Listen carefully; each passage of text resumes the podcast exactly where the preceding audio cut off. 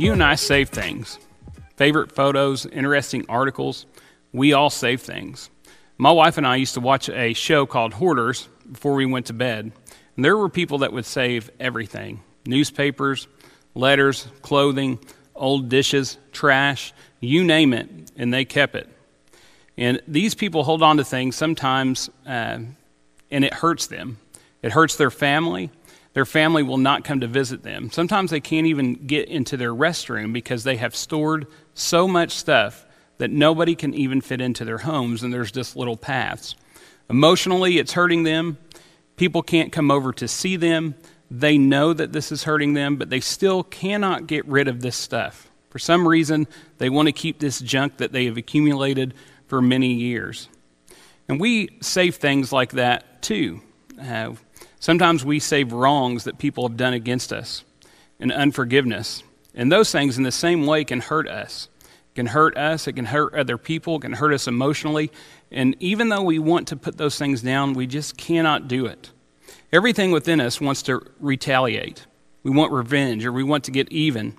And for some of us, ones that who have hurt us causes physical pain.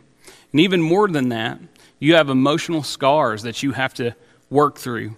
And you might be asking yourself, how can I forgive others that have hurt me? Forgiveness is one of the major themes of Christianity. If there was no forgiveness, none of us would be able to follow Jesus. It's one thing to receive forgiveness, but it's a different thing to offer forgiveness. So, we're going to talk about forgiving others today. And how can we do that? One is to be understanding. Sometimes people can hurt you, they might not mean to. Ephesians 4:32 says, "Christians be kind to one another, tender-hearted, forgiving one another, just as Christ has forgiven you." We live in a world today where uh, we want our opinion to matter. We can express our opinion on any kind of platform. And sometimes our feelings can get hurt. People can do things to us, and they might not mean to, whether it be cutting us off in traffic or anything like that, and uh, we might get upset at them. Uh, but we need to be understanding towards people. When I was a junior in high school, I was at church camp, and at church camp, there was a banquet that we could go to. And I asked a certain girl, because that's what you did, to go with me to this banquet. And she said yes. So I was really looking forward to that. And it was about a day later, she said, Hey, sorry, I can't go with you. Uh, I just don't want to go with anybody. So a day later, I found out that she was going to go with one of my friends. I was upset because I thought, hey, like my friend, he knew I kind of liked this girl, but like he still is going to go with her. She lied to me, and I was just real upset about it. So I had to talk with her at camp, made her cry, and I felt really, really terrible. One day I realized, hey, you know what? Actually, while I was at camp, I realized that uh, she just didn't like me. You know, she liked my friend. And I needed to be understanding towards that. I didn't need to be a jerk. Doesn't mean what they did was right, what they did to me, but I still needed to be understanding. I didn't need to hold bitterness about that. And I'm glad that I didn't because I'm still friends with those people today. And sometimes we just need to be understanding towards people and try to see their point of view instead of just worrying about our own. We need to be understanding. Again, Ephesians 4:32 says, "Be kind to one another, tenderhearted, forgiving one another, just as God in Christ has forgiven you." The second thing is this, don't let bitterness grow. Ephesians 4:31 says this, Get rid of all bitterness, rage, anger, harsh words, and slander, as well as all types of evil behavior. Bitterness can grow like a cancer if we let it. Uh, it can take over your lives and it can change you. You can look at marriages today that are broken because of unforgiveness and bitterness. I know couples in my life that have gotten divorced over crazy things, of things that they just cannot forgive each other for. I know a wife that divorced her husband because he left the dishes out. It could have been a deeper issue than that, but if you talk to her, she was really bitter about that. She was really mad about that, and uh, it was something that they just couldn't get through. In some cases, when we have unforgiveness, uh, it's like us drinking poison and expecting the other person to die. Like it's hurting you. That person that you are mad at, they might not even remember what they have done to you, They not, might not remember that they have hurt you. They might not even know that they have hurt you, but we want to hold a grudge against them. We want to hold bitterness against them, and it changes who we are. It tears us apart. And let me say this like, forgiveness is not saying that the person, what they did was okay. It's not saying what they did didn't hurt you. It's not saying what they did was right or that you should be close to that person that hurt you. There's nothing wrong with learning from what's happened. Uh, you can look at that and think, hey, this person did this to me. I'm going to let go and I'm going to forgive them, but I'm going to make sure that that doesn't happen again. What it is saying is that you're letting go of that debt that you think that person owes you, and you're going to release bitterness to God, and you are going to learn from that situation. Ephesians 4:31 again says, "Get rid of all bitterness, rage, anger, harsh words and slander, as well as all types of evil behavior."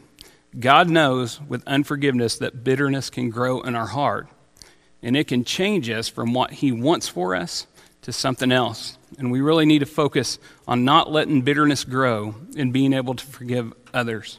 The next thing is this think of all the times that you have been forgiven. Matthew 6:15 says, "But if you refuse to forgive others, your Father will not forgive your sins." That's pretty serious. If we think about all the things that we have done wrong to God and the forgiveness he has extended to us, it might make it easier for us to forgive others. I can think of many times I have made mistakes against God and against other people in my life, and I'm thankful that they forgive me. One day I was wrestling with Trace, and uh, we were wrestling on the bed at home, he was about seven or eight, and his front two front teeth were a little bit loose. And uh, we were wrestling, and it got a little bit too rough.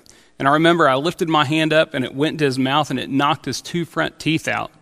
Uh, they were baby teeth, so they grew back. But I remember he was pretty upset at me. Uh, so I had to have a talk with him. He forgave me. I'm glad that he did. I remember Court and I, when we first got married, I came home from work, and like I came in, and she was rushing around, and she said, Babe, I have been cleaning in this house all day long. And I remember saying to her, Where? And that was not the correct thing to say. She got really, really mad. We had to talk about that.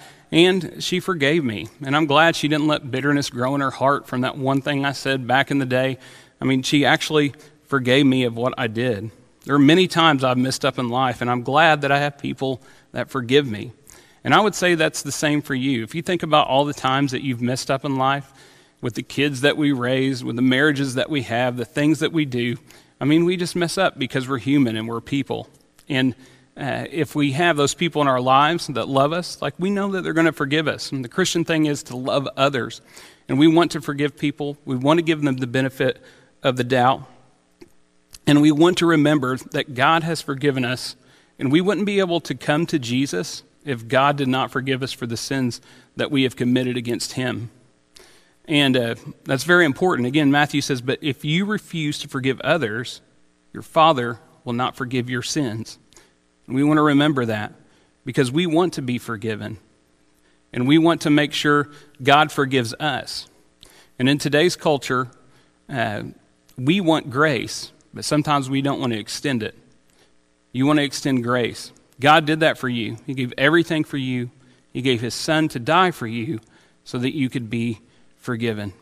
And today, as we finish, I know that there are people out there that are going through emotional hurts that they have to work through.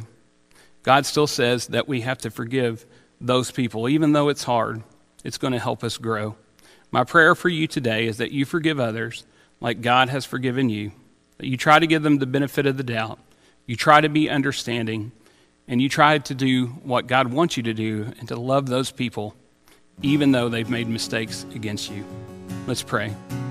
Father God, thank you for everything that you do for us. Father, we thank you for the forgiveness that you've extended to us. Father, I pray that we remember that when people do us wrong. Father, so we can extend that to other people. For we love you. It's in your name we pray. Amen.